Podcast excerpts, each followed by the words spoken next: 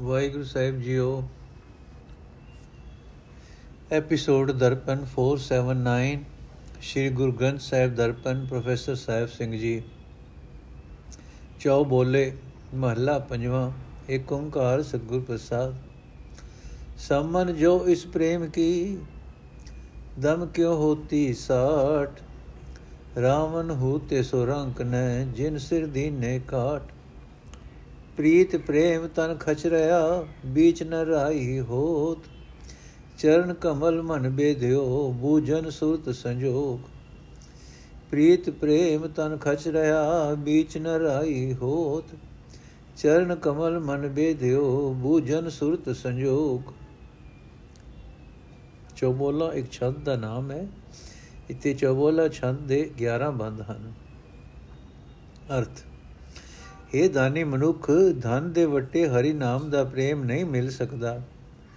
ਜੇ ਇਸ ਪ੍ਰੇਮ ਦਾ ਵਟਾਂਦਰਾ ਧਨ ਤੋਂ ਹੋ ਸਕਦਾ ਤਾਂ ਉਹ ਰਾਵਣ ਜਿਸ ਨੇ ਸ਼ਿਵ ਜੀ ਨੂੰ ਖੁਸ਼ ਕਰਨ ਲਈ 11 ਵਾਰੀ ਆਪਣੇ ਸਿਰ ਕੱਟ ਕੇ ਦਿੱਤੇ ਸਨ, ਸਿਰ ਦੇਣ ਦੇ ਥਾਂ ਬਿਆਨ ਧਨ ਦੇ ਦਿੰਦਾ ਕਿਉਂਕਿ ਰਾਵਣ ਵਰਗੇ ਕੰਗਾਲ ਨਹੀਂ ਸਨ।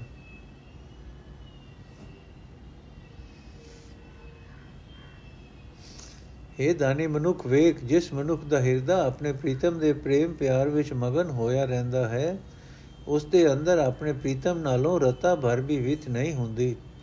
ਜਿਵੇਂ ਬੋਰਾ ਕੋਲ ਫੁੱਲ ਵਿੱਚ ਵਿਜ ਜਾਂਦਾ ਹੈ, ਤਿਵੇਂ ਉਸ ਮਨੁੱਖ ਦਾ ਮਨ ਪਰਮਾਤਮਾ ਦੇ ਸੋਹਣੇ ਚਰਨਾਂ ਵਿੱਚ ਵਿਜਿਆ ਰਹਿੰਦਾ ਹੈ। ਉਸ ਦੇ ਸਮਝਣ ਵਾਲੀ ਮਾਨਸਿਕ ਤਾਕਤ ਲਗਨ ਵਿੱਚ ਹੀ ਲੀਨ ਹੋਈ ਰਹਿੰਦੀ ਹੈ। ਸਾਗਰ ਮੇਰ ਉਧਿਆਨ ਬਨ, ਨਵ ਖੰਡ ਬਸੁਦਾ ਭਰਮ ਮੂਸਨ ਪ੍ਰੇਮ ਪਿਰਮ ਕਹਿ, ਗਨੋ ਏਕ ਕਰ ਕਰਮ। ਮੂਸਨ ਮਸਕਰ ਪ੍ਰੇਮ ਕੀ ਰਹੀ, ਜੋ ਅੰਬਰ ਛਾਏ। ਵਿਧੇ ਬਾਂਧੇ ਕਮਲ ਮੈਂ ਭਵਰ ਰਹੇ ਲਪਟਾਏ। ਜਬ ਤਬ ਸੰਜਮ ਹਰਕ ਸੂਕ ਮਾਨ ਮਹਤ ਅਰ ਗਰਭ। ਮੂਸਨ ਨਿਮਖਮ ਮੂਸਨ ਨਿਮਖਕ ਪ੍ਰੇਮ ਪਰ ਵਾਰ ਵਾਰ ਦੇਉ ਸਰਬ, ਮੂਸਨ ਮਰਮ ਨ ਜਾਣਈ, ਮਰਤ ਹਿਰਤ ਸੰਸਾਰ। ਪ੍ਰੇਮ ਪਿਰਮ ਨ ਬੇਧਿਓ ਉਰਜੋ ਮਿਥ ਬਿਵਹਾਰ ਗਬ ਦਬ ਜਬ ਜਾਰੀਐ, ਬਿਛਰਤ ਪ੍ਰੇਮ ਬਿਹਾਲ ਮੂਸਨ ਤਬ ਹੀ ਮੂਸੀਐ, ਬਿਸਰਤ ਪੁਰਖ ਦਿਆਲ। ਗਬ ਦਬ ਜਬ ਜਾਰੀਐ, ਬਿਛਰਤ ਪ੍ਰੇਮ ਬਿਹਾਲ। ਮੂਸਨ ਤਬ ਹੀ ਮੂਸੀਐ, ਬਿਸਰਤ ਪੁਰਖ ਦਇਆਲ। ਅਰਥ, ਸਮੁੰਦਰ, ਪਰਬਤ, ਜੰਗਲ, ਸਾਰੀ ਧਰਤੀ, ਇਹਨਾਂ ਦੀ ਯਾਤਰਾ ਆਦਿਕ ਦੀ ਖਾਤਰ ਭ੍ਰਮਣ ਕਰਨ ਵਿੱਚ ਹੀ ਆਤਮਿਕ ਜੀਵਨ ਵੱਲੋਂ ਲੁੱਟੇ ਜਾ ਰਹੇ ਹੈ ਮਨੁੱਖ।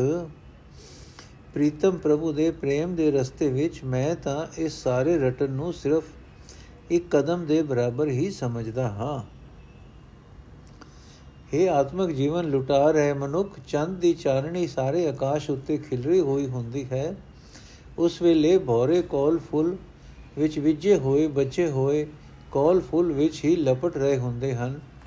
ਇਸੇ ਤਰ੍ਹਾਂ ਜਿਨ੍ਹਾਂ ਮਨੁੱਖਾਂ ਦੇ ਹਿਰਦੇ ਆਕਾਸ਼ ਨੂੰ ਪ੍ਰਭੂ ਪ੍ਰੇਮ ਦੀ ਚਾਨਣੀ ਰੋਸ਼ਨ ਕਰ ਰਹੀ ਹੁੰਦੀ ਹੈ, ਉਹ ਮਨੁੱਖ ਪ੍ਰਭੂ ਪ੍ਰੇਮ ਵਿੱਚ ਵਿਜੇ ਹੋਏ ਪ੍ਰਭੂ ਦੇ ਸੋਹਣੇ ਚਰਨਾਂ ਵਿੱਚ ਜੁੜੇ ਰਹਿੰਦੇ ਹਨ। ਦੇਵਤਿਆਂ ਨੂੰ ਪ੍ਰਸੰਨ ਕਰਨ ਦੀ ਖਾਤਰ ਮੰਤਰਾਂ ਦੇ ਜਾਪ, ਧੂਣੀਆਂ, ਤਪਾਣੀਆਂ, ਇੰਦਰੀਆਂ ਨੂੰ ਵਸ ਕਰਨ ਲਈ ਪੁੱਠੇ ਲਟਕਣ ਆਦਿਕ ਦੇ ਅਨੇਕਾਂ ਯਤਨ। ਇਹਨਾਂ ਸਾਧਨਾ ਤੋਂ ਮਿਲੀ ਖੁਸ਼ੀ, ਇੱਜ਼ਤ, ਵਡਿਆਈ, ਇਹਨਾਂ ਤੋਂ ਮਿਲਿਆ ਸੁਖ ਅਤੇ ਹੰਕਾਰ, ਇਹਨਾਂ ਵਿੱਚ ਹੀ ਆਤਮਿਕ ਜੀਵਨ ਨੂੰ ਲੁਟਾ ਰਹੇ ਹੈ ਮਨੁੱਖ। ਮੈਂ ਤਾਂ ਅੱਖ ਜਮਕਣ ਜਿਤਨੇ ਸਮੇਂ ਲਈ ਮਿਲੇ ਪ੍ਰਭੂ ਪਿਆਰ ਤੋਂ ਇਹਨਾਂ ਸਾਰੇ ਸਾਧਨਾ ਨੂੰ ਕੁਰਬਾਨ ਕਰਦਾ ਹਾਂ। ਇਹ ਆਤਮਿਕ ਜੀਵਨ ਨੂੰ ਲੁਟਾ ਰਹੇ ਮਨੁੱਖ, ਵੇਖ ਤੇਰੇ ਵਾਂਗ ਹੀ ਇਹ ਜਗਤ ਪ੍ਰੇਮ ਦਾ ਭੇਤ ਨਹੀਂ ਜਾਣਦਾ ਤੇ ਆਤਮਿਕ ਮੋਤੇ ਮਰ ਰਿਹਾ ਹੈ। ਆਤਮਿਕ ਜੀਵਨ ਦੀ ਰਾਸ ਪੂੰਜੀ ਲੁਟਾ ਰਿਹਾ ਹੈ। ਪ੍ਰੀਤਮ ਪ੍ਰਭੂ ਦੇ ਪਿਆਰੇ ਵਿੱਚ ਨਹੀਂ ਵਿਜਦਾ ਪ੍ਰੀਤਮ ਪ੍ਰਭੂ ਦੇ ਪਿਆਰ ਵਿੱਚ ਨਹੀਂ ਵਿਜਦਾ ਨਾਸ਼ਵੰਤ ਪਦਾਰਥਾਂ ਦੇ ਵਿਹਾਰਕਾਰ ਵਿੱਚ ਹੀ ਫਸਿਆ ਰਹਿੰਦਾ ਹੈ। ਜਦੋਂ ਕਿਸੇ ਮਨੁੱਖ ਦਾ ਘਰ ਸੜ ਜਾਂਦਾ ਹੈ ਧਨ ਪਦਾਰਥ ਸੜ ਜਾਂਦਾ ਹੈ, ਉਸ ਜਾਇਦਾਦ ਤੋਂ ਵਿਛੜਿਆ ਹੋਇਆ ਉਹ ਮਨੁੱਖ ਉਸ ਦੇ ਮੋਹ ਦੇ ਕਾਰਨ ਬੜਾ ਦੁਖੀ ਹੁੰਦਾ ਹੈ ਤੇ ਪੁਕਾਰਦਾ ਹੈ, ਮੈਂ ਲੁੱਟਿਆ ਗਿਆ, ਮੈਂ ਲੁੱਟਿਆ ਗਿਆ, ਪਰ ਆਤਮਿਕ ਜੀਵਨ ਨੂੰ ਲੁਟਾ ਰਹੇ ਹੈ ਮਨੁੱਖ, ਅਸਲ ਵਿੱਚ ਤਦੋਂ ਹੀ ਲੁੱਟੇ ਜਾਈਦਾ ਹੈ ਜਦੋਂ ਦਇਆ ਦਾ ਸੋਮਾ ਅਕਾਲ ਪੁਰਖ ਮਨੋ ਭੁੱਲਦਾ ਹੈ। ਜਾ ਕੋ ਪ੍ਰੇਮ ਸੁਆਉ ਹੈ ਚਰਨ ਚਿਤਵ ਮਨ ਮਾਹੇ। ਨਾਨਕ ਬਿਰਹੀ ਬ੍ਰਹਮ ਕੇ। ਆਨ ਨਕਤ ਹੂੰ ਜਾਏ। ਲਗ ਘਾਟੀ ਊਚੋ ਘਨੋ। ਚੰਚਲ ਚੀਤ ਬਿਹਾਲ। ਨੀਚ ਕੀਚ ਨਿਮਰਤ ਬਨੇ। ਕਰਨੇ ਕਮਲ ਜਮਾਲ। ਕਮਲ ਨੈਣ ਅੰਜਨ ਸਿਆਮ। ਚੰਦਰ ਬਦਨ ਚਿਤ ਚਾਰ।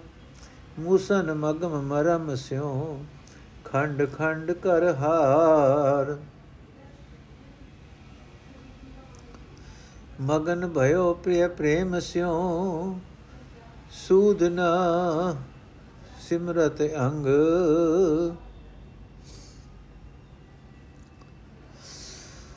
ਪ੍ਰਗਟ ਭਇਓ ਸਭ ਲੋ ਮੈਂ, ਨਾਨਕ ਅਦਮ ਪਤੰਗ।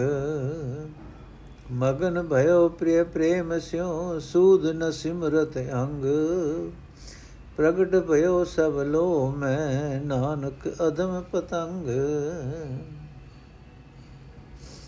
ਅਰਥ, ਹੈ ਨਾਨਕ, ਜਿਨ੍ਹਾਂ ਮਨੁੱਖਾਂ ਦਾ ਜੀਵਨ ਨਿਸ਼ਾਨਾ ਪ੍ਰਭੂ ਚਰਨਾਂ ਦਾ ਪਿਆਰ ਹੈ, ਜਿਨ੍ਹਾਂ ਮਨੁੱਖਾਂ ਦੇ ਮਨ ਵਿੱਚ ਪ੍ਰਭੂ ਦੇ ਚਰਨਾਂ ਦੀ ਯਾਦ ਟਿੱਕੀ ਰਹਿੰਦੀ ਹੈ, ਉਹ ਮਨੁੱਖ ਪਰਮਾਤਮਾ ਦੇ ਆਸ਼ਿਕ ਹਨ। ਉਹ ਮਨੁੱਖ ਨਵਖੰਡ ਬਸਦਾ ਕਰਮ ਅਤੇ ਜਪ ਤਪ ਸੰਜਮ ਆਦਿਕ ਹੋਰ ਕਿਸੇ ਵੀ ਪਾਸੇ ਵੱਲ ਨਹੀਂ ਜਾਂਦੇ। ਇਹ ਭਾਈ ਮਨੁੱਖ ਦਾ ਚੰਚਲ ਮਨ ਦੁਨਿਆਵੀ ਵੱਡੇ ਵਡਪਣ ਦੀਆਂ, ਵਡੱਪਣ ਦੀਆਂ ਅਨੇਕਾਂ ਉੱਚੀਆਂ ਚੋਟੀਆਂ ਉੱਤੇ ਅਪੜਨ ਨੂੰ ਆਪਣਾ ਨਿਸ਼ਾਨਾ ਬਣਾਈ ਰੱਖਦਾ ਹੈ ਤੇ ਦੁਖੀ ਹੁੰਦਾ ਹੈ। ਪਰ ਚਿੱਕੜ ਨੀਵਾ ਹੈ, ਨੀਵੇਂ ਥਾਂ ਟਿਕਿਆ ਰਹਿੰਦਾ ਹੈ। ਨੀਵੇਂ ਥਾਂ ਟਿਕੇ ਰਹਿਣ ਵਾਲੀ ਉਸ ਵਿੱਚ ਬੜੀ ਨਿਮਰਤਾ ਹੈ। ਇਸ ਜੀਵਨ ਕਰਤਵ ਦੀ ਬਰਕਤ ਨਾਲ ਉਸ ਵਿੱਚ ਕੋਮਲ ਸੁੰਦਰਤਾ ਵਾਲਾ ਕੌਲ ਫੁੱਲ ਉਗਦਾ ਹੈ। ਇਹ ਆਤਮਿਕ ਜੀਵਨ ਨੂੰ ਲੁਟਾ ਰਹੇ ਮਨੁੱਖ, ਜੇ ਤੂੰ ਉਸ ਪਰਮਾਤਮਾ ਦੇ ਮਿਲਾਪ ਦੇ ਭੇਤ ਵਿੱਚ ਮਸਤ ਹੋਣਾ ਚਾਹੁੰਦਾ ਹੈ, ਜੋ ਚੰਦ ਵਰਗੇ ਸੋਹਣੇ ਮੁਖ ਵਾਲਾ ਹੈ ਅਤੇ ਸੋਹਣੇ ਚਿਤ ਵਾਲਾ ਹੈ, ਜਿਸ ਦੇ ਕੋਲ ਫੁੱਲਾਂ ਵਰਗੇ ਸੋਹਣੇ ਨੇਤਰ ਹਨ ਜਿਨ੍ਹਾਂ ਵਿੱਚ ਕਾਲਾ ਸੁਰਮਾ ਪਿਆ ਹੈ ਭਾਵ ਜੋ ਪਰਮਾਤਮਾ ਅਤ ਹੀ ਸੋਹਣਾ ਹੈ, ਤਾਂ ਆਪਣੇ ਇਹਨਾਂ ਹਾਰਾਂ ਨੂੰ ਨਵਖੰਡ ਬਸਦਾ ਭਰਮ ਅਤੇ ਜਪ ਤਪ ਸੰਜਮ ਆਦਿਕ ਵਿਖਾਵਿਆਂ ਨੂੰ ਟੋਟੇ ਟੋਟੇ ਕਰ ਦੇ ਇਹ ਨਾਨਕ, ਵਿਚਾਰਾ ਨੀਚ ਜਿਆ ਪਤੰਗਾ ਆਪਣੇ ਪਿਆਰੇ ਜਗਦੇ ਦੀਵੇ ਦੇ ਪਿਆਰ ਵਿੱਚ ਇਤਨਾ ਮਸਤ ਹੋ ਜਾਂਦਾ ਹੈ ਕਿ ਪਿਆਰੇ ਨੂੰ ਯਾਦ ਕਰਦਿਆਂ ਉਸ ਨੂੰ ਆਪਣੇ ਸਰੀਰ ਦੀ ਸੁਧ ਬੁੱਧ ਨਹੀਂ ਰਹਿੰਦੀ। ਉਹ ਪਤੰਗਾ ਜਗਦੇ ਜੀਵੇ ਦੀ ਲਾਟ ਉੱਤੇ ਸੜ ਮਰਦਾ ਹੈ। ਪਰ ਆਪਣੇ ਇਸ ਇਸ਼ਕ ਦਾ ਸਦਕਾ ਨੀਚ ਜਿਹਾ ਪਤੰਗਾ ਸਾਰੇ ਜਗਤ ਵਿੱਚ ਉੱਗਾ ਹੋ ਗਿਆ ਹੈ।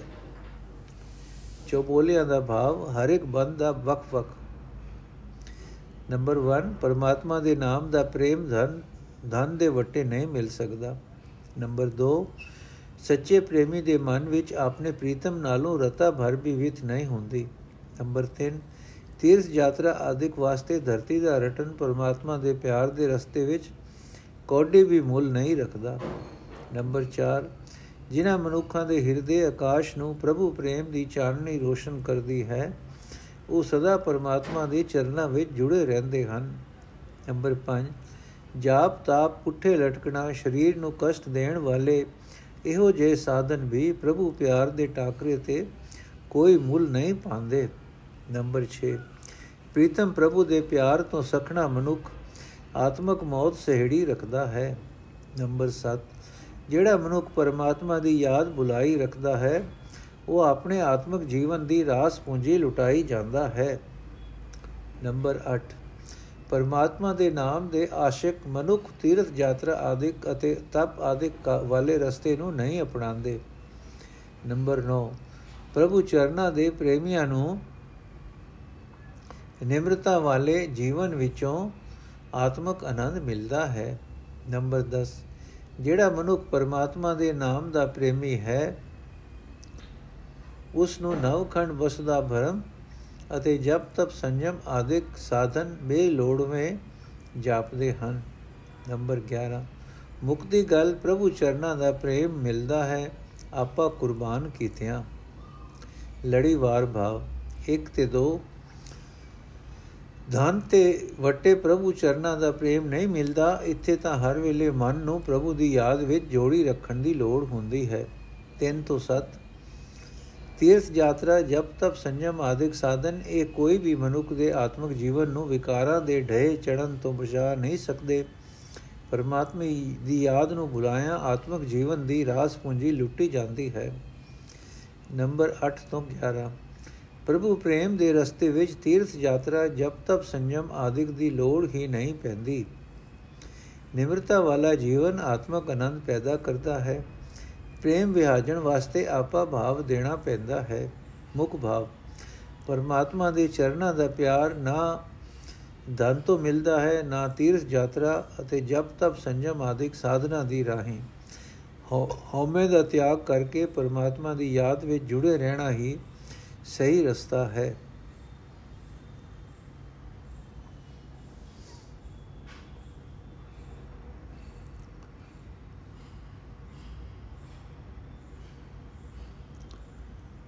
ਸ਼ਲੋਕ ਭਗਤ ਕਬੀਰ ਜੀਓ ਕੇ, ਕਬੀਰ ਜੀ ਦੇ ਸ਼ਲੋਕਾਂ ਦਾ ਲੜੀਵਾਰ ਭਾਵ। ਸ਼ਲੋਕ ਨੰਬਰ 1 ਤੋਂ 12 ਤੱਕ, ਜਦ ਤੋਂ ਸੰਸਾਰ ਬਣਿਆ ਹੈ ਮਨੁੱਖ ਵਾਸਤੇ ਸੁਖ ਦਾ ਇੱਕੋ ਹੀ ਅਟਲ ਨਿਯਮ ਚੱਲਿਆ ਆ ਰਿਹਾ ਹੈ ਕਿ ਸੁਖ ਸਿਰਫ ਨਾਮ ਸਿਮਰਨ ਵਿੱਚ ਹੈ। ਨੀਵੀਂ ਤੋਂ ਨੀਵੀਂ ਜਾਤ ਦੇ ਬੰਦੇ ਵਾਸਤੇ ਵੀ ਕੋਈ ਬੰਦਸ਼ ਨਹੀਂ ਹੈ।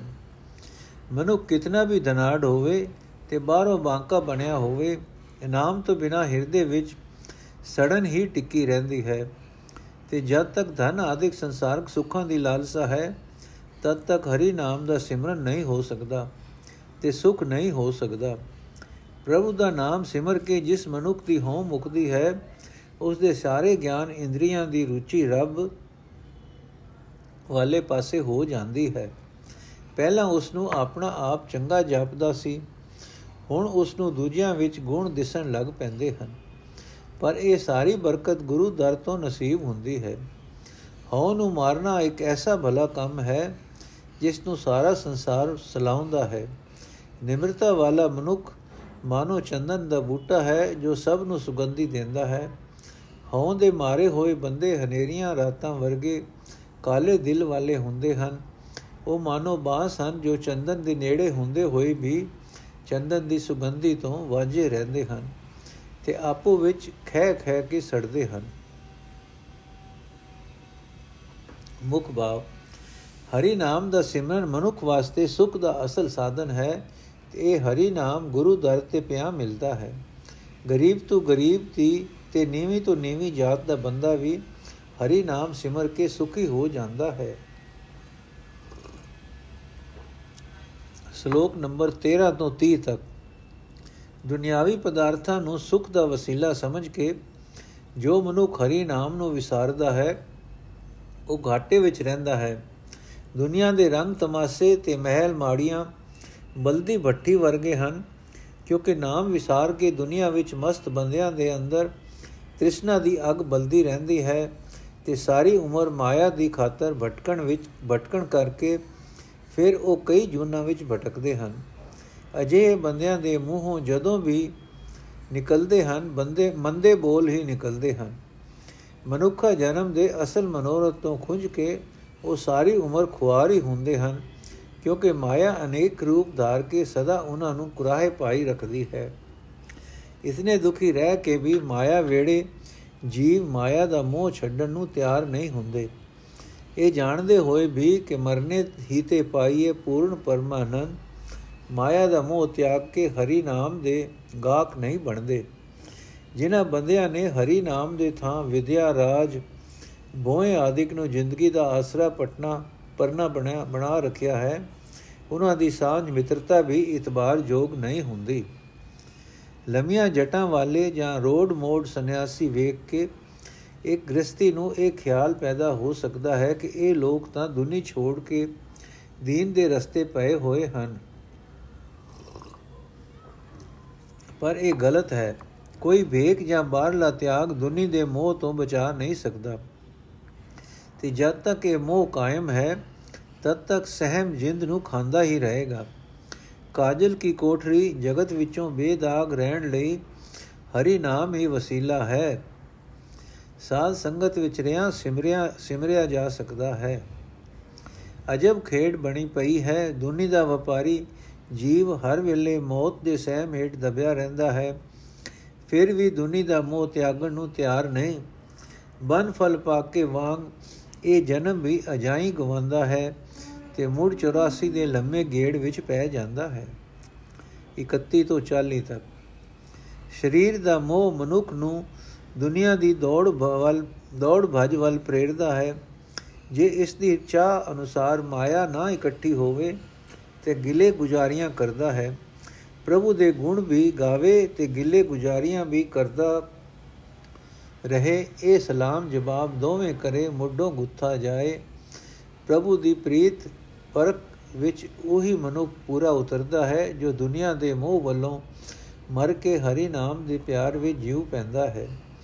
ਇਨਸਾਨੀ ਜ਼ਿੰਦਗੀ ਮਾਨੋ ਇੱਕ ਬੇੜੀ ਹੈ।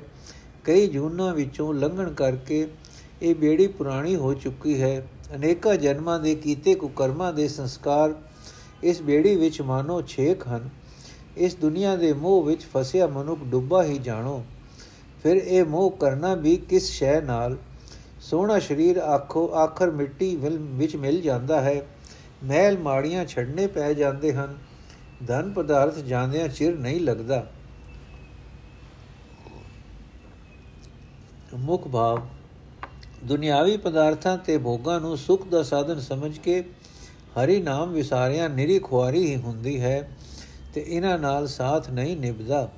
ਸ਼ਲੋਕ ਨੰਬਰ 41 ਤੋਂ 70 ਤੱਕ। ਇਹ ਮਨੁੱਖਾ ਜਨਮ ਹੀ ਹਰੀ ਨਾਮ ਦੇ ਸਿਮਰਨ ਦਾ ਵੇਲਾ ਹੈ।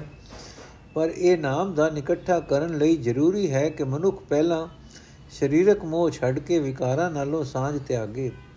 ਇਹਨਾਂ ਭੋਗਾਂ ਵਿਕਾਰਾਂ ਦੀ ਪਾਇਆ ਅਸਲ ਵਿੱਚ ਇਤਨੀ ਕੁ ਹੀ ਜਾਣੋ, ਜਿਵੇਂ ਕਿਸੇ ਹੱਟੀ ਤੋਂ ਸੌਦਾ ਲੈ ਕੇ ਜੁੰਗੇ ਵਜੋਂ ਰਤਾ ਕੋ ਗੁੜ ਲੈ ਕੇ ਖਾ ਲਈਦਾ ਹੈ। ਦੁਨੀਆ ਦੇ ਭੋਗ ਤਾਂ ਕਿਤੇ ਰਹੇ, ਜੇ ਵਿਦਿਆ ਅਤੇ ਭਗਤੀ ਵਿੱਚੋਂ ਕੋਈ ਇੱਕ ਚੁਣਨੀ ਪੈ ਜਾਏ, ਤਾਂ ਵਿਦਿਆ ਛੱਡ ਕੇ ਹਰੀ ਨਾਮ ਹੀ ਚੁਣਨਾ ਚਾਹੀਦਾ ਹੈ। ਇੱਥੇ ਸੰਸਾਰ ਵਿੱਚ ਜੀਵ ਦੀ ਜੋਗੀ ਵਾਲੀ ਹੀ 4 ਦਿਨ ਦੀ ਫੇਰੀ ਹੈ।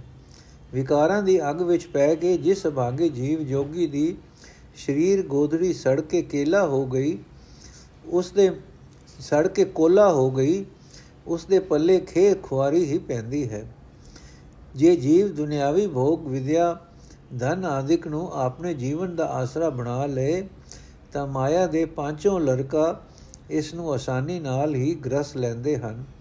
ਜਿਵੇਂ ਥੋੜੇ ਪਾਣੀ ਵਿੱਚ ਰਹਿੰਦੀ ਮੱਛੀ ਨੂੰ ਜਿਉਰ ਛੇਤੀ ਫੜ ਲੈਂਦਾ ਹੈ। ਇਹ ਭੋਗ ਸਵਾਦਲੇ ਜਾਪਦੇ ਹਨ, ਪਰ ਫਿਰ ਵੀ ਪ੍ਰਭੂ ਦੇ ਨਾਮ ਦੇ ਸਾਹਮਣੇ ਦੁਨੀਆ ਵਾਲੇ ਇਹ ਸਾਰੇ ਆਸਰੇ ਹੋਛੇ ਹਨ। ਨਿਖਸਮਿਆਂ ਤੇ ਮਲਾ ਹੀਣ ਬੇੜੀਆਂ ਠਿੱਲਾਂ ਦੇ ਮੂੰਹ ਆ ਕੇ ਡੁੱਬ ਜਾਂਦੀਆਂ ਹਨ। ਇਸੇ ਤਰ੍ਹਾਂ ਜਿਸ ਜੀਵ ਦੀ ਜ਼ਿੰਦਗੀ ਦੀ ਬੇੜੀ ਦਾ ਕੋਈ ਗੁਰੂ ਮਲਾ ਨਹੀਂ ਹੈ, ਉਹ ਵਿਕਾਰਾਂ ਦੀਆਂ ਠਿੱਲਾਂ ਨਾਲ ਟੱਕਰ ਖਾ ਕੇ ਡੁੱਬ ਜਾਂਦੀ ਹੈ। ਵਿਕਾਰੀ ਕੁਸੰਗੀ ਤੋਂ ਬਚੋ, ਨਹੀਂ ਤਾਂ ਇਹਨਾਂ ਕਮਜ਼ੋਰ ਜੀਵ ਹਰਨ ਵਿਕਾਰ ਸ਼ਿਕਾਰੀਆਂ ਦੇ ਢੇ ਚੜਨੋਂ ਬਚ ਨਹੀਂ ਸਕੇਗਾ। ਤੀਰਥਾਂ ਦੇ ਰਿਹਾਇਸ਼ ਰੱਖਿਆ ਮਨ ਵਿਕਾਰਾਂ ਤੋਂ ਬਚ ਨਹੀਂ ਸਕਦਾ, ਉੱਚੀ ਜਾਤ ਵਿੱਚ ਜਨਮ ਲੈਣਾ ਵੀ ਕੋਈ ਸਹਾਇਤਾ ਨਹੀਂ ਕਰਦਾ। ਸਿਮਰਨ ਨਾਲ ਹੀ ਮਨ ਪਵਿੱਤਰ ਹੋ ਸਕਦਾ ਹੈ। ਤੀਰਥ ਇਸ਼ਨਾਨ ਤੇ ਉੱਚੀ ਜਾਤ ਤਾਂ ਸਗੋਂ ਮਨ ਨੂੰ ਅਹੰਕਾਰ ਨਾਲ ਹਾਥੀ ਵਰਗਾ ਬਣਾ ਦਿੰਦੇ ਹਨ। ਜਾਇਦਾਦ ਵੀ ਮਲਕੀਅਤ ਦੀ ਲਾਲਸਾ, ਮਾਇਆ ਦੀ ਮਮਤਾ ਵੀ ਪ੍ਰਭੂ ਚਰਨਾਂ ਵਿੱਚ ਜੁੜਨ ਨਹੀਂ ਦਿੰਦੀ। ਜਿਸ ਉੱਤੇ ਪ੍ਰਭੂ ਮੇਰ ਕਰੇ, ਉਹ ਕਿਰਤਕਾਰ ਕਰਦਾ ਹੋਇਆ ਵੀ ਸੁਰਤ ਪ੍ਰਭੂ ਚਰਨਾਂ ਵਿੱਚ ਰੱਖਦਾ ਹੈ, ਸੁਰਤ ਪ੍ਰਭੂ ਚਰਨਾਂ ਵਿੱਚ ਰੱਖਦਾ ਹੈ। ਦਿਨ ਵੇਲੇ ਕਿਰਤਕਾਰ ਕਰਦਿਆਂ ਸੁਰਤ ਪਰਮਾਤਮਾ ਦੀ ਯਾਦ ਵਿੱਚ ਰੱਖੋ। ਰਾਤ ਸੁੱਤੇ ਪਿਆ ਆਪਣੇ ਆਪ ਧਿਆਨ ਉਧਰ ਹੀ ਰਹੇਗਾ। ਇਸ ਤਰ੍ਹਾਂ ਉੱਠਦੇ, ਬੈਠਦੇ, ਜਾਗਦੇ, ਸੁੱਤੇ ਹਰ ਵੇਲੇ ਪ੍ਰਭੂ ਚਰਨਾਂ ਵਿੱਚ ਜੁੜਨ ਦੀ ਆਦਤ ਬਣ ਜਾਏਗੀ। ਪਰ ਜੇ ਸਾਰਾ ਦਿਨ ਵੱਡ-ਵੱਡ ਰੁੰਧੇ ਠਾਉ, ਜਿਹੜੀ ਸੁਰਤ ਸਾਰਾ ਦਿਨ ਨਿਰੀਆਂ ਮੱਲਾ ਮੱਲਣ ਵਿੱਚ ਲੱਗੀ ਰਹੇ ਉਹ ਪ੍ਰਭੂ ਚਰਨਾਂ ਵਿੱਚ ਨਹੀਂ ਜੁੜ ਸਕਦੀ। ਜ਼ਿੰਦਗੀ ਦੀ ਸਾਰੀ ਦੌੜ ਭਜ ਮੱਲਾ ਮੱਲਣ ਵਾਸਤੇ ਹੀ ਨਹੀਂ ਚਾਹੀਦੀ। ਪਰ ਦੂਜੇ ਪਾਸੇ ਦੁਨੀਆ ਛੱਡ ਕੇ ਧੂਣੀਆਂ ਤਪਾਈਆਂ, ਤਪਾਇਆ, ਪੁੱਠੇ ਲਟਕਿਆਂ ਵੀ ਰੱਬ ਨਹੀਂ ਮਿਲਦਾ। ਅਸਾਂ ਕਿਰਤਕਾਰ ਕਰਨੀ ਹੈ ਤੇ ਹੱਕ ਦੀ ਕਿਰਤ ਕਰਦਿਆਂ ਉਸ ਦੇ ਦਰ ਤੋਂ ਨਾਮ ਦੀ ਦਾਤ ਵੀ ਮੰਗਣੀ ਹੈ। ਉਸ ਦੀ ਯਾਦ ਨਿਰੋਲ ਉਸ ਦੀ ਬਖਸ਼ਿਸ਼ ਹੈ। ਕਿਸੇ ਜਪ ਤਪ ਦਾ ਕੋਈ ਮਾਣ ਨਹੀਂ ਕੀਤਾ ਜਾ ਸਕਦਾ, ਕੋਈ ਹੱਕ ਨਹੀਂ ਜਤਾ ਸਕਦਾ। ਜੇ ਪ੍ਰਭੂ ਦੇ ਦਰ ਤੇ ਟਿਕੇ ਰਹੀਏ, ਤਾਂ ਲਾਖ ਅਹੇਰੀ ਪਾਂਚੋ ਲੜਕਾ ਆਦਿਕ ਵਿੱਚੋਂ ਕੋਈ ਵੀ ਜੀਵਨ ਦੇ ਸਹੀ ਰਾਹ ਵਿੱਚ ਰੋਕ ਨਹੀਂ ਪਾ ਸਕਦਾ। ਸਿਰਫ ਸਲਾਹ ਦਾ ਹੁਲਾਰਾ ਇੱਕ ਐਸੀ ਤਾਕਤ ਹੈ ਕਿ ਸੰਸਾਰਿਕ ਮੋਹ ਦੀਆਂ ਢਿੱਲਾਂ ਵਿੱਚੋਂ ਅਡੋਲ ਹੀ ਮਨੁੱਖ ਨੂੰ ਉਤਾਂ ਚੁੱਕ ਲੈਂਦਾ ਹੈ। ਤੇ ਡੁੱਬਣੋਂ ਬਚਾ ਲੈਂਦਾ ਹੈ। ਫਿਰ ਵੀ ਵਿਕਾਰੀ ਬੰਦੇ ਨੂੰ ਇਹ ਸਿਰਫ ਸਲਾਹ ਚੰਗੀ ਨਹੀਂ ਲੱਗਦੀ। ਉਸ ਦਾ ਸੁਭਾਅ ਮੱਖੀ ਵਾਂਗ ਹੋ ਜਾਂਦਾ ਹੈ, ਜੋ ਸਦਾ ਬਦਬੂ ਵਾਲੇ ਥਾਂ ਹੀ ਜਾਂਦੀ ਹੈ। ਕੋਈ ਅਣਜਾਣਾ ਹੋਵੇ ਚਾਹੇ ਸਿਆਣਾ ਹੋਵੇ, ਜੋ ਵੀ ਹਰੀ ਨਾਮ ਦਾ ਸਿਮਰਨ ਤਿਆਗਦਾ ਹੈ, ਉਹ ਮਾਇਕ ਮੋਹ ਵਿੱਚ ਡੁੱਬ ਕੇ ਆਤਮਕ ਮੋਤੇ ਮਰ ਰਿਹਾ ਹੈ। ਉਸ ਨੂੰ ਵਿਕਾਰ ਅੰਦਰੋਂ ਅੰਦਰ ਖੋਖਲਾ ਕਰੀ ਜਾਂਦੇ ਹਨ। ਮੁਖ ਭਾਵ, ਇਹ ਮਨੁੱਖਾ ਜਨਮ ਹੀ ਸਿਮਰਨ ਦਾ ਵੇਲਾ ਹੈ, ਪਰ ਵਿਕਾਰਾਂ ਤੋਂ ਬਚਿਆ ਹੀ ਇਹ ਕਮਾਈ ਹੋ ਸਕਦੀ ਹੈ ਤੇ ਜਿੱਥੇ ਸਿਮਰਨ ਨਹੀਂ ਹੈ, ਉੱਥੇ ਵਿਕਾਰ ਆਦ ਬੰਦੇ ਹਨ। ਸ਼ਲੋਕ ਨੰਬਰ 71 ਤੋਂ 101 ਤੱਕ, ਜਿਸ ਮਨੁੱਖ ਨੂੰ ਪ੍ਰਭੂ ਦਰ ਤੋਂ ਭਗਤ, ਭਗਤੀ ਦੀ ਦਾਤ ਮਿਲਦੀ ਹੈ, ਉਹ ਸਤੀ ਵਾਂਗ ਖੁਸ਼ੀ-ਖੁਸ਼ੀ ਸਰੀਰਕ ਮੋਹ ਨੂੰ ਛਾੜਦਾ ਹੈ। ਵਿਕਾਰਾਂ ਵੱਲੋਂ ਮੂੰਹ ਮੋੜਦਾ ਹੈ, ਗੰਨੇ ਨੂੰ ਮਿੱਠਾ ਰਸ ਮਿਲਦਾ ਹੈ, ਉਸ ਦੇ ਵੱਟੇ ਵਿੱਚ ਉਹ ਵੇਲਣੇ ਵਿੱਚ ਪੀੜੀਂਦਾ ਹੈ, ਪੜੀਂਦਾ ਹੈ। ਤਿਵੇਂ ਗੁਣਾ ਦੇ ਬਦਲੇ ਆਪਾ ਭਾਵ ਤੋਂ ਮਰਨਾ ਹੀ ਪੈਂਦਾ ਹੈ। ਇਹ ਸਰੀਰ ਦੀ ਪਾਇਆ ਵੀ ਕੱਚੇ ਘੜੇ ਵਾਂਗ 4 ਦਿਨ ਦੀ ਹੀ ਹੈ। ਇਸ ਦਾ ਮੋਹ ਤਿਆਗ ਕੇ ਗੁਰੂ ਦੇ ਦੱਸੇ ਰਾਹ ਤੇ ਤੁਰਨਾ ਚਾਹੀਦਾ ਹੈ, ਕਿਉਂਕਿ ਰਾਖਵੇਂ ਕੁੱਤੇ ਵਾਂਗ ਇੱਕ ਮਾਲਕ ਦਾ ਹੋਸ ਰਹਿਣ ਵਿੱਚ ਆਦਰ ਤੇ ਸੁਖ ਹੈ। ਦਰ ਦਰ ਤੇ ਭਟਕਿਆ ਨਿਰਾਦਰੀ ਤੇ ਦੁੱਖ ਹੈ। ਗੁਰੂ ਦਰ ਤੋਂ ਜਿਸ ਮਨੁੱਖ ਨੂੰ ਇਹ ਸੂਝ ਮਿਲਦੀ ਹੈ ਕਿ ਇਹਨਾਂ ਕਾਮਾਦਿਕਾਂ ਨੇ ਮੈਨੂੰ ਰੱਬ ਵੱਲੋਂ ਵਿਛੋੜ ਦਿੱਤਾ ਹੈ, ਪਰਮਾਤਮਾ ਤੋਂ ਵਿਛੋੜੇ ਦੇ ਅਗਿਆ ਅਹਿਸਾਸ ਦਾ ਇੱਕ ਐਸਾ ਡੰਗ ਉਸ ਨੂੰ ਵੱਜਦਾ ਹੈ ਕਿ ਵਿਕਾਰਾਂ ਦਾ ਕੋਈ ਮੰਤਰ ਉਸ ਉੱਤੇ ਚੱਲ ਨਹੀਂ ਸਕਦਾ। ਗੁਰੂ ਪਾਰਸ ਉਸ ਨੂੰ ਸੋਨਾ ਬਣਾ ਦਿੰਦਾ ਹੈ। ਗੁਰੂ ਦਾ ਸਹਿਮ ਗੁਰੂ ਦਾ, ਗੁਰੂ ਚੰਦਨ ਉਸ ਦੇ ਅੰਦਰ ਸਿਮਰਨ ਦੀ ਸੁਗੰਧੀ ਪੈਦਾ ਕਰ ਦਿੰਦਾ ਹੈ। ਗੁਰ ਵਿਕਾਰਾਂ ਦੀ ਮਾਰ ਤੋਂ ਬਚਾ ਕੇ ਮੌਤ ਦਾ ਸਹਿਮ ਦੂਰ ਕਰ ਦਿੰਦਾ ਹੈ। ਇੱਥੇ ਸਦਾ ਰਹੇ, ਸਦਾ ਨਹੀਂ ਟਿੱਕੇ ਰਹਿਣਾ, ਮੌਤ ਆਉਣੀ ਹੀ ਹੈ, ਤਾਂ ਫਿਰ ਮਨ ਮਨੀਆਂ ਮੋਜਾਂ ਵਿੱਚ ਪੈ ਕੇ ਮਨੁੱਖਾ ਸ਼ਰੀਰ ਗਵਾ ਲੈਣਾ ਭਾਰੀ ਭੁੱਲ ਹੈ। ਇਹ ਮੁੜ ਛੇਤੀ ਨਹੀਂ ਮਿਲੇਗਾ। ਇਨਸਾਨ ਨੇ ਪਰਮਾਤਮਾ ਦੇ ਗੁਣ ਇਸ ਵਾਸਤੇ ਨਹੀਂ ਗਾਉਣੇ ਕਿ ਗੁਣਾ ਦਾ ਅੰਤ ਪਾਇਆ ਜਾ ਸਕੇ। ਗੁਣਾ ਦੇ ਨਾਲ ਮਨ ਨੂੰ ਮੁੜ-ਮੁੜ ਜੋੜਿਆ ਮਨ ਵਿੱਚ ਗੁਣ ਪੈਦਾ ਹੋਣੇ ਸ਼ੁਰੂ ਹੋ ਜਾਂਦੇ ਹਨ। ਨੀਵੀਂ ਜਾਤ ਆਦਿਕ ਵਾਲਾ ਨਿਤਾਣਾਪਨ ਦੂਰ ਹੋਣ ਲੱਗ ਪੈਂਦਾ ਹੈ। ਜਿਵੇਂ ਪਰਲੋਕ ਆਪਣੇ ਪਤੀ ਨੂੰ ਮਿਲਣ ਦੀ ਖਾਤਰ ਸਤੀ ਹੱਸ-ਹੱਸ ਕੇ ਆਪਣਾ ਸਰੀਰ ਚਿਖਾ ਵਿੱਚ ਸਾੜਦੀ ਹੈ, ਤਿਵੇਂ ਪ੍ਰਭੂ ਪਤੀ ਨੂੰ ਮਿਲਣ ਵਾਸਤੇ ਜੀਵ ਇਸਤਰੀ ਸਿਫ ਸਲਾ ਦੀ ਬ੍ਰਹਮ ਅਗਨੀ ਵਿੱਚ ਸਰੀਰਕ ਮੋਹ ਨੂੰ ਸਾੜਦੀ ਹੈ। ਮਨ ਪੰਛੀ ਮਾਇਆ ਦੇ ਪਿੱਛੇ ਦੌੜਨੋਂ ਹਟ ਕੇ ਪ੍ਰਭੂ ਚਰਨਾਂ ਵਿੱਚ ਟਿਕਿਆ ਰਹਿੰਦਾ ਹੈ, ਕੁਸੰਗ ਤੋਂ ਬੱਚੇ ਰਹੀਦਾ ਹੈ ਤੇ ਜਿੰਦ ਆਤਮਕ ਮੋਤੇ ਮਰਨੋਂ ਬਚ ਜਾਂਦੀ ਹੈ। ਨਿੰਦਿਆ ਇੱਕ ਐਸਾ ਚੰਦਰਾ ਦੋਖ ਦੋਖ ਹੈ। ਮਨੁੱਖ ਹੋਰਨਾਂ ਦੇ ਐਬ ਫੁੱਲਦਾ ਫੁੱਲਦਾ ਆਪਣੇ ਮਨ ਜੀਵਨ ਵੱਲੋਂ ਅਵੇਸਲਾ ਹੋ ਜਾਂਦਾ ਹੈ।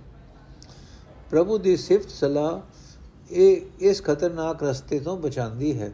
ਸਿਫਤ ਸਲਾਹ ਤੋਂ ਖੁੰਝਾ ਹੋਇਆ ਮਨੁੱਖ ਕੁਸੰਗ ਵਿੱਚ ਫਸਦਾ ਹੈ। ਸਹਜੇ ਸਹਜੇ ਉਸ ਦੀ ਕੋਮਲ ਜਿੰਦ ਵਿਕਾਰਾਂ ਵਿੱਚ ਸੜ ਕੇ ਕੋਲੇ ਹੋ ਜਾਂਦੀ ਹੈ।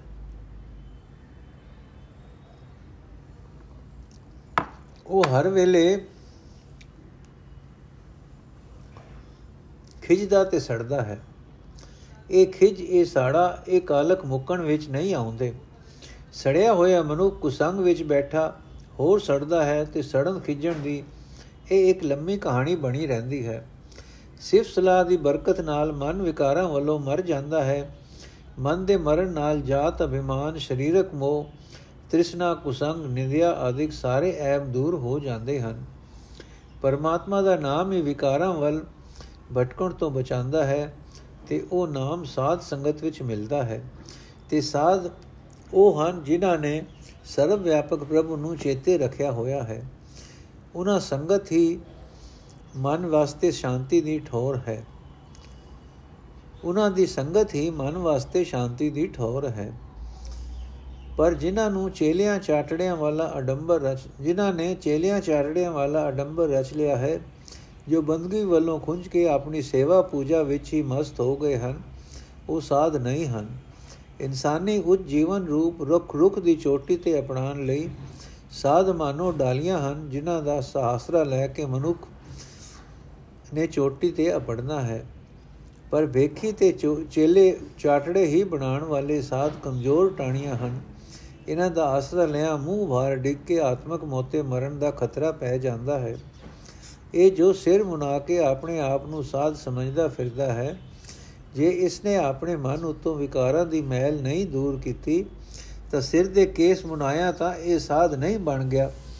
ਅਜੇ ਬੰਦੇ ਸਗੋਂ ਸਾਖਤ ਹੁੰਦੇ ਹਨ। ਇਹਨਾਂ ਦੀ ਸੋਬਤ ਵਿੱਚ ਮਨ ਪਵਿੱਤਰ ਹੋਣ ਦੇ ਥਾਂ ਕਾਲਾ ਹੋ ਜਾਂਦਾ ਹੈ। ਮਨ ਨੂੰ ਸਾਧਨ ਵਾਲੇ ਗੁਰਮੁਖਾਂ ਦੀ ਸੰਗਤ ਵਿੱਚ ਰਹਾ, ਦਿਨੋ ਦਿਨ ਪਰਮਾਤਮਾ ਨਾਲ ਪਿਆਰ ਵੱਧਦਾ ਹੀ ਵੱਧਦਾ ਹੈ। ਐਸੇ ਸੁਭਾਗ ਬੰਦਿਆਂ ਦੀ ਸੰਗਤ ਕੀਤਿਆਂ, ਜੇ ਕਿਰਤ ਕਮਾਈ ਘਟਣ ਕਰਕੇ ਗਰੀਬੀ ਆਦੇ ਕਸ਼ਟ ਵੀ ਆ ਜਾਏ ਤਾਂ ਪਿਆ ਆਵੇ। ਮੁਖ ਭਾਵ, ਗੁਣਾ ਦੇ ਵੱਟੇ ਆਪਾ ਭਾਵ ਤੋਂ ਮਰਨਾ ਹੀ ਪੈਂਦਾ ਹੈ। ਵਿਕਾਰ ਛੱਡਣੇ ਹੀ ਪੈਂਦੇ ਹਨ। ਗੁਣ ਗਾਵਣ ਦੀ ਬਰਕਤ ਨਾਲ ਜਾਤ, ਅਭਿਮਾਨ, ਸਰੀਰਕ ਮੋਹ, ਤ੍ਰਿਸ਼ਨਾ, ਕੁਸੰਗ, ਨਿੰਦਿਆ ਆਦਿਕ ਸਾਰੇ ਐਬ ਦੂਰ ਹੋ ਜਾਂਦੇ ਹਨ। ਪਰ ਸਿਫਤ ਸਲਾਹ ਦੀ ਇਹ ਦਾਤ ਸਾਧ ਸੰਗਤ ਵਿੱਚੋਂ ਮਿਲਦੀ ਹੈ। ਸ਼ਲੋਕ ਨੰਬਰ 102 ਤੋਂ 131 ਤੱਕ। ਤਨ ਤਨ ਜਾਣ ਤੇ ਵੀ ਜੇ ਸਾਡਾ ਮਨ ਰਾਮੇ ਨਾਮ ਸਮਾਇਆ ਰਹੇ, ਤਾਂ ਵੀ ਇਹ ਸੌਦਾ ਬੜਾ ਸਸਤਾ ਹੈ, ਕਿਉਂਕਿ ਨਾਮ ਦੀ ਬਰਕਤ ਨਾਲ ਸਰੀਰਕ ਮੋਹ ਮਾਤ ਪੈ ਜਾਂਦਾ ਹੈ, ਉਹ ਮਨ ਹੀ ਨਹੀਂ ਰਹਿ ਜਾਂਦਾ, ਜੋ ਸਰੀਰਕ ਮੋਹ ਦਾ ਵਾਜਾ ਵਜਾਂਦਾ ਹੈ। ਵੈਦ ਆਦਿਕਾਂ ਦਾ ਕਰਮ ਕਾਂਡ ਵਿਕਾਰਾਂ ਤੋਂ ਨਹੀਂ ਬਚਾ ਸਕਦਾ ਸਕਦਾ। ਬਾਹਰਲੇ ਧਰਮ ਵੇਖ ਨਾਲ ਲੋਕ ਤਾਂ ਭਾਵੇਂ ਪਤੀਤ ਜਾਣ ਪਰ ਅੰਦਰਲੇ ਪਾਪ ਪਰਮਾਤਮਾ ਤੋਂ ਲੁਕੇ ਨਹੀਂ ਰਹਿ ਰਹਿ ਸਕਦੇ। ਪਰਮਾਤਮਾ ਦਾ ਸਿਮਰਨ ਛੱਡਣ ਦਾ ਹੀ ਨਤੀਜਾ ਹੈ। ਕਿਤੇ ਕੋਈ ਸਾਰੀ ਉਮਰ ਨਿਰਾ ਟੰਬਰ ਹੀ ਪਾਲਦਾ ਪਾਲਦਾ ਆਤਮਕ ਮੋਤੇ ਮਰ ਜਾਂਦਾ ਹੈ। ਕਿਤੇ ਕੋਈ ਔਤਰੀ ਜਹਲ ਜਨਾਨੀ ਔਲਾਦ ਦੀ ਖਾਤਰ ਰਾਤ ਨੂੰ ਮਸਾਣ ਜਗਾਣ ਤੁਰ ਪੈਂਦੀ ਹੈ। ਕਿਤੇ ਕੋਈ ਇਸਤਰੀ ਸ਼ੀਤਲਾ ਆਦਿਕ ਦਾ ਵਰਤ ਰੱਖਦੀ ਫਿਰਦੀ ਹੈ। ਉਨ ਸਿਮਰਨ ਕਰਨਾ ਵੀ ਕੋਈ ਸੌਖੀ ਕਾਰ ਨਹੀਂ ਹੈ। ਦੁਨੀਆ ਦੇ ਚਸਕੇ ਛੜਨੇ ਪੈਂਦੇ ਹਨ ਤੇ ਜੇ ਕੋਈ ਸਿਮਰਨ ਕਰਦਾ ਹੈ ਉਸ ਦਾ ਆਪਣਾ ਆਤਮਾ ਉਸ ਦਾ ਪਿੰਡ ਉਸ ਦੇ ਕੁਲ ਸਭ ਪਵਿੱਤਰ ਹੋ ਜਾਂਦੇ ਹਨ। ਸਿਮਰਨਹੀਨ ਰਾਜ ਭਾਗ ਦੇ ਸੁਖ ਨਾਲੋਂ ਮੰਗ ਕੇ ਖਾਦਾ ਟੁਕਰ ਚੰਗਾ ਹੈ। ਇਹ ਜ਼ਿੰਦਗੀ ਦੇ ਦਿਨ ਪ੍ਰਭੂ ਦੀ ਯਾਦ ਵਿੱਚ ਗੁਜ਼ਰਨ, ਕਿਉਂਕਿ ਨਾਮ ਤੋਂ ਬਿਨਾ ਹੋਰ ਕੋਈ ਕਿਸੇ ਦਾ ਤੋੜ ਨਿਭਣ ਵਾਲਾ ਸਾਥੀ ਨਹੀਂ ਹੁੰਦਾ। ਪਰ ਪ੍ਰਭੂ ਆਪ ਹੀ ਮਿਹਰ ਕਰੇ, ਤਾਂ ਹੀ ਇਹ ਜੀਵ ਗੁਣ ਗਾ ਸਕਦਾ ਹੈ। ਜਿਸ ਉੱਤੇ ਸਿਮਰਨ ਦੀ ਬਖਸ਼ਿਸ਼ ਨਹੀਂ ਹੁੰਦੀ, ਉਸ ਦਾ ਸਾਰਾ ਹੀ ਟੱਬਰ, ਅੱਖਾਂ, ਕੰਨ, ਨੱਕ ਆਦਿਕ ਸਾਰੇ ਹੀ ਇੰਦਰੀਆਂ ਦਾ ਟੋਲਾ ਵਿਕਾਰਾਂ ਵਿੱਚ ਜ਼ਰੂਰ ਡੁੱਬ ਜਾਂਦਾ ਹੈ। ਸਿਮਰਨ ਦੀ ਦਾਤ ਗੁਰਮੁਖਾਂ ਦੀ ਸੰਗਤ ਵਿੱਚ ਹੀ ਮਿਲਦੀ ਹੈ। ਸਤ ਸੰਗ ਵਿੱਚ ਜਾਣ ਲੱਗਿਆਂ ਕੋਈ ਆਸਰੇ ਨਹੀਂ ਢੂੰਡਨੇ ਚਾਹੀਦੇ, ਕੋਈ ਸਾਥ ਨਹੀਂ ਉਡੀਕਣਾ ਚਾਹੀਦਾ। ਕਿਉਂਕਿ ਆਮ ਤੌਰ ਤੇ ਹਰ ਇੱਕ ਜੀਵ ਮਮਤਾ ਵਿੱਚ ਵੱਜਾ ਪਿਆ ਹੈ। ਆਸਰੇ ਤੱਕਦਿਆਂ ਮਤਾ, ਮਮਤਾ ਬੱਜੇ ਸਾਥੀ ਦੀ ਪ੍ਰੇਰਣਾ ਵਿੱਚ ਹੀ ਆ ਜਾਵੀਏ। ਇਹ ਮਮਤਾ ਦੀ ਜੇਵੜੀ ਇਤਨੀ ਪੱਕੀ ਹੁੰਦੀ ਹੈ ਕਿ ਸਬਰ ਤੇ ਪਿਆ,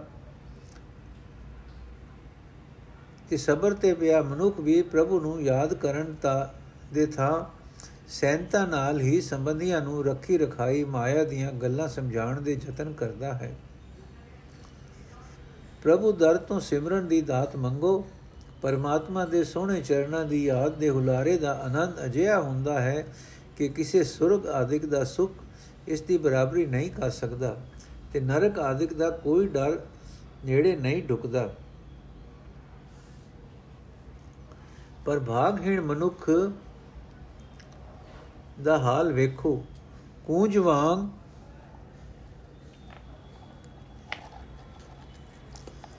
ਕੂੰਜ ਵਾਂਗ ਇਸ ਦੀ ਸੁਰਤ ਹਰ ਵੇਲੇ ਮਾਇਆ ਦੀ ਮਲਕੀਅਤ ਦੀ ਤਾਂਗ ਵਿੱਚ ਹੀ ਟਿੱਕੀ ਰਹਿੰਦੀ ਹੈ ਤੇ ਪਪੀਏ ਵਾਂਗ ਸਦਾ ਇਹ ਵਿਲਕਦਾ ਹੀ ਰਹਿੰਦਾ ਹੈ। ਮਾਇਆ ਦੀ ਮਮਤਾ ਦਾ ਇਹ ਹਨੇਰਾ ਜਨਮਾਂ ਜਨਮਾਂਤਰਾਂ ਤੱਕ ਇਸ ਦੀ ਖਲਾਸੀ ਨਹੀਂ ਕਰਦਾ। ਪ੍ਰਭੂ ਚਰਨਾ ਤੋਂ ਵਿਛੜ ਕੇ ਮਾਇਆ ਦੀ ਖਾਤਰ ਇਹ ਦਰ ਦਰ ਤੇ ਤਰਲੇ ਲੈਂਦਾ ਹੈ।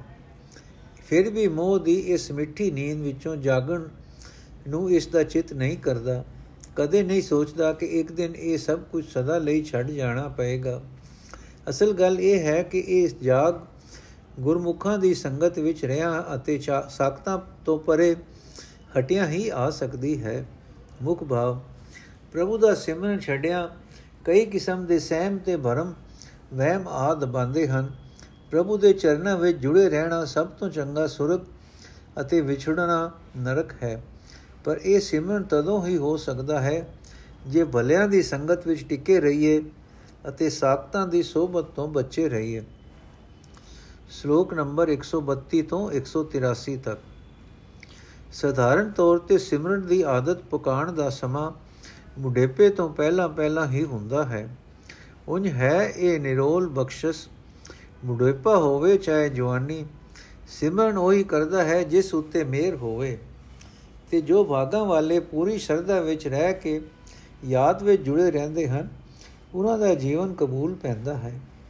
ਪਰ ਮੂਰਤੀ ਪੂਜਾ ਤੇ ਤੀਰਥ ਇਸ਼ਨਾਨ ਦੇ ਭਰਵਾਸੇ ਜੋ ਰਹੇ ਮੂਡੇ ਕਾਲੀ ਧਾਰ ਪੰਡਤਾਂ ਦੀ ਇਸ ਕੈਦ ਵਿੱਚੋਂ ਨਿਕਲ ਕੇ ਪਰਮਾਤਮਾ ਦਾ ਸਿਮਰਨ ਕਰੋ ਤੇ ਅੱਜਕੱਲ ਆਖਦਿਆਂ ਸਮਾਂ ਅਜਾਈ ਨਾ ਜਾਣ ਦਿਓ। ਪਰਮਾਤਮਾ ਦੀ ਯਾਦ ਤੋਂ ਖੁੰਝਿਆ ਹੋਇਆ ਮਨੁੱਖ ਭਾਵੇਂ ਕਿਤਨਾ ਹੀ ਚੁਸਤ ਚਲਾਕ ਦਿਸਦਾ ਹੋਵੇ, ਅਸਲ ਵਿੱਚ ਉਹ ਅਕਲ ਤੋਂ ਸਖਣਾ ਹੁੰਦਾ ਹੈ। ਸਿਆਣਾ ਉਸੇ ਨੂੰ ਜਾਣੋ ਜੋ ਪ੍ਰਭੂ ਦੀ ਭਗਤੀ ਤੋਂ ਨਹੀਂ ਖੁੰਝਦਾ। ਉਹ ਮਨੁੱਖ ਭੋਰੇ ਵਾਂਗ ਪ੍ਰਭੂ ਪਿਆਰ ਦੀ ਸੁਗੰਧੀ ਵਿੱਚ ਲੀਨ ਰਹਿੰਦਾ ਹੈ। ਜੋ ਮਨੁੱਖ ਨਿਰਾ ਕੁਟੰਬ ਦੇ ਗਾੜ ਵਿੱਚ ਫਸਿਆ ਪਿਆ ਹੈ, ਪਰਮਾਤਮਾ ਦਾ ਭਜਨ ਉਸ ਦੇ ਹਿਰਦੇ ਤੋਂ ਲਾਂਬੇ ਹੀ ਰਹਿ ਜਾਂਦਾ ਹੈ। ਅਜੇ ਸਾਖਤਾ ਨਾਲੋਂ ਤਾਂ ਸੂਰ ਹੀ ਚੰਗਾ ਜੋ ਪਿੰਡਾਂ ਦੇ ਦੁਆਲੇ ਦਾ ਗੰਧ ਖਾ ਕੇ ਪਿੰਡ ਨੂੰ ਸਾਫ਼ ਸੁਥਰਾ ਰੱਖਦਾ ਹੈ। ਨਿਰਾ ਧਨ ਕਮਾਉਣ ਵਾਲੇ ਬੰਦੇ ਉਮਰ ਅਜਾਈ ਗਵਾਉਂਦੇ ਹਨ, ਪਰ ਨਿਰੇ ਵੇਖ ਨੂੰ ਹੀ ਭਗਤੀ ਮਾਰਗ ਸਮਝਣ ਵਾਲੇ ਵੀ ਕੁਝ ਨਹੀਂ ਖਟ ਰਹੇ। ਅਭਿਮਾਨ ਤਿਆਗਣਾ ਹੈ, ਹਿਰਦੇ ਨੂੰ ਕੋਮਲ ਬਣਾਉਣਾ ਹੈ, ਸਭ ਨਾਲ ਅਜਿਹਾ ਸਾਵਾ ਸਲੂਕ ਕਰਨਾ ਹੈ ਕਿ ਜੈਸਾ ਹਰ ਹੀ ਹੋਏ, ਵੈਸਾ ਬਣਨਾ ਹੈ। ਅਜਿਹੀ ਅਵਸਥਾ ਵਿੱਚ ਆਪਣੇ ਮਨੁੱਖ ਨੂੰ ਸਤ ਸੰਗ ਉਤੋਂ ਵਧੇਕ ਪਿਆਰਾ ਥਾਂ ਲੱਗਦਾ ਹੈ ਉਸ ਦਾ ਮਨ ਉਸ ਪਤਨ ਤੇ ਜਾ ਟਿਕਦਾ ਹੈ ਜਿੱਥੇ ਸਹਿਜ ਅਵਸਥਾ ਹੈ ਤੇ ਜਿੱਥੇ ਮਾਇਕ ਪਦਾਰਥਾਂ ਦੇ ਫੁਰਨਿਆਂ ਵੱਲੋਂ ਸੁੰਝ ਹੈ।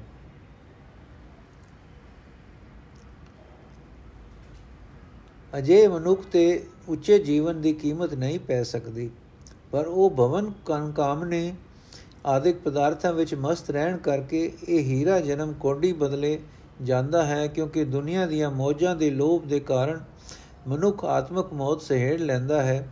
ਇਸ ਦਾ ਇਹ ਭਾਵ ਨਹੀਂ ਕਿ ਦੁਨੀਆ ਤਿਆਗ ਕੇ ਕਿਤੇ ਜੰਗਲਾਂ ਜਾ ਬੈਠਣਾ ਹੈ। ਇਹ ਤਰੀਕਾ ਤਾਂ ਸਗੋਂ ਮਾਨ ਹੰਕਾਰ ਪੈਦਾ ਕਰਦਾ ਹੈ। ਹੀਰੇ ਜਨਮ ਨੂੰ ਕੋਡੀ ਬਦਲੇ ਜਾਣ ਤੋਂ ਬਚਾਉਣ ਦਾ ਬਸ ਇੱਕੋ ਹੀ ਰਸਤਾ ਹੈ। ਉਹ ਹੈ ਸਤਿਗੁਰੂ ਦੀ ਸ਼ਰਨ, ਪਰ ਗੁਰੂ ਦਰ ਤੇ ਵੀ ਰਸਮੀ ਤੌਰ ਤੇ ਨਹੀਂ ਆਉਣਾ।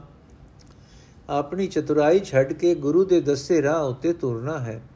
ਸੋ ਵਿਖੇ ਕੋ ਮੰਗ ਸਵਾਰਨ ਵਾਲੀ ਛਤਰਪਤੀ ਦੀ ਕੀਨਾਰ ਨਾਲੋਂ ਹਰੀ ਜਨ ਕੀ ਪਨਿਹਾਰ ਭਾਗਾ ਵਾਲੀ ਹੈ, ਕਿਉਂਕਿ ਸਾਧ ਸੰਗਤ ਵਿੱਚ ਰਹਿ ਕੇ ਉਹ ਸਿਮਰੇ ਹਰਿ ਨਾਮ। ਗੁਰ ਸ਼ਬਦ ਦੀ ਬਰਕਤ ਨਾਲ ਹਰੀ ਨਾਮ ਦੀ ਕਦਰ ਜਾਣਨ ਵਾਲੇ ਵਡਭਾਗੀ ਬੰਦੇ ਸਤ ਸੰਗ ਵਿੱਚ ਰਲ ਕੇ ਬੜੇ ਖਿੱਚ ਪਿਆਰ ਨਾਲ ਪਰਮਾਤਮਾ ਦੀ ਸਿਫਤ ਸਲਾਹ ਕਰਦੇ ਹਨ।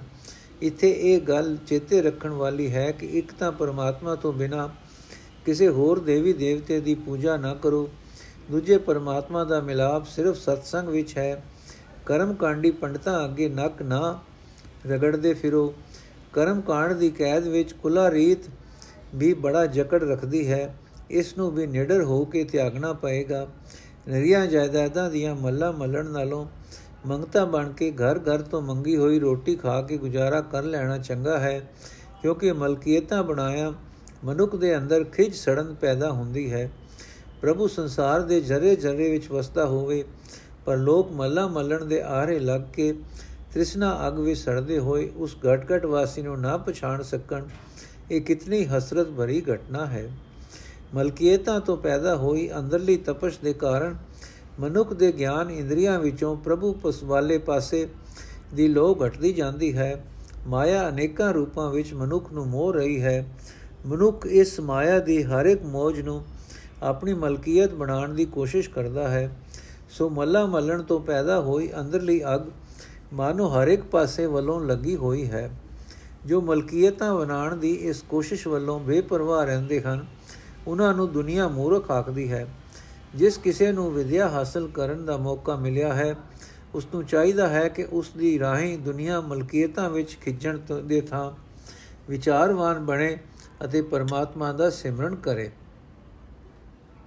ਜਿਵੇਂ ਸੱਪਾਂ ਨਾਲ ਘਿਰਿਆ ਹੋਇਆ ਵੀ ਚੰਦਨ ਦਾ ਬੂਟਾ ਆਪਣੀ ਅੰਦਰਲੀ ਠੰਡਕ ਨਹੀਂ ਤਿਆਗਦਾ, ਤਿਵੇਂ ਸਿਮਰਨ ਦੀ ਬਰਕਤ ਨਾਲ ਸੰਤ ਗੁਰਮੁਖ ਕਰੋੜਾਂ ਬਹਿੜੇ ਬੰਦਿਆਂ ਨਾਲ ਵਾਹ ਪੈਣ ਤੇ ਵੀ ਸ਼ਾਂਤ ਸੁਭਾਵ ਨਹੀਂ ਛੱਡਦਾ। ਹਜੂਰੀ ਵਿੱਚ ਰਹਿਣ ਵਾਲੇ ਨੂੰ ਪਤਾ ਹੁੰਦਾ ਹੈ ਕਿ ਮਾਇਆ ਦੀ ਸੜਨ ਤੋਂ ਬਚਣ ਲਈ ਮਾਇਆ ਦੀ ਰਚਨਹਾਰ ਪ੍ਰਭੂ ਦੇ ਚਰਨਾਂ ਵਿੱਚ ਜੁੜੇ ਰਹਿਣਾ ਹੀ ਸਹੀ ਤਰੀਕਾ ਹੈ। ਮਾਇਆ ਦੇ ਅਸਰ ਹੇਠ ਸਦਾ ਇਹ ਖਤਰਾ ਰਹਿੰਦਾ ਹੈ ਕਿ ਜੀਵ ਸੜੇ, ਜੀਵ ਗੜੇ ਅਹਣ ਵਾਂਗ ਕਠੋਰ ਨਾ ਬਣ ਜਾਏ। ਇਸ ਨੂੰ ਅੰਤਰਾਤਮੇ ਸੂਰਜ ਦੇ ਨਿਕ ਦੀ ਲੋੜ ਹੈ। ਇਹ ਨਿਕ ਪਿਆਰ ਤੇ ਇਹ ਸ਼ੀਤਲਤਾ ਗੁਰੂ ਪਰਮਾਤਮਾ ਦੇ ਚਰਨਾਂ ਵਿੱਚ ਜੁੜਿਆ ਮਿਲਦੇ ਹਨ। ਅਜਬ ਖੇਡ ਬਣੀ ਪਈ ਹੈ। ਜੀਵਨ ਦੇ ਇਸ ਭੇਤ ਨੂੰ ਨਾ ਸਮਝਣ ਕਰਕੇ ਲੋਕ ਦਾਜਨ, ਸੰਸੇ, ਕਠੋਰਤਾ ਆਦਿਕ ਵਿੱਚ ਵਿਲਕਦੇ ਵੀ ਰਹਿੰਦੇ ਹਨ ਤੇ ਵਿਕਾਰਾਂ ਦਾ ਖਿਹੜਾ ਫਿਰ ਵੀ ਨਹੀਂ ਛੱਡਦੇ। ਪ੍ਰਭੂ ਚਰਨਾਂ ਵਿੱਚ ਜੁੜੇ ਰਹਿਣ ਵਾਲਾ ਬੰਦਾ ਇਸ ਮਾਇਆ ਦਾ ਸਦਾ ਟਾਕਰਾ ਕਰਦਾ ਹੈ। ਉੰਜ ਇਹ ਕੰਮ ਬੜਾ ਹੀ ਔਖਾ ਹੈ, ਜੋ ਭਾਗਾ ਵਾਲਾ ਮਨੁੱਖ ਗੁਰੂ ਦੇ ਸ਼ਬਦ ਨੇਜੇ ਦੀ ਸੱਟ ਸਹਾਰਦਾ ਰਹਿੰਦਾ ਹੈ।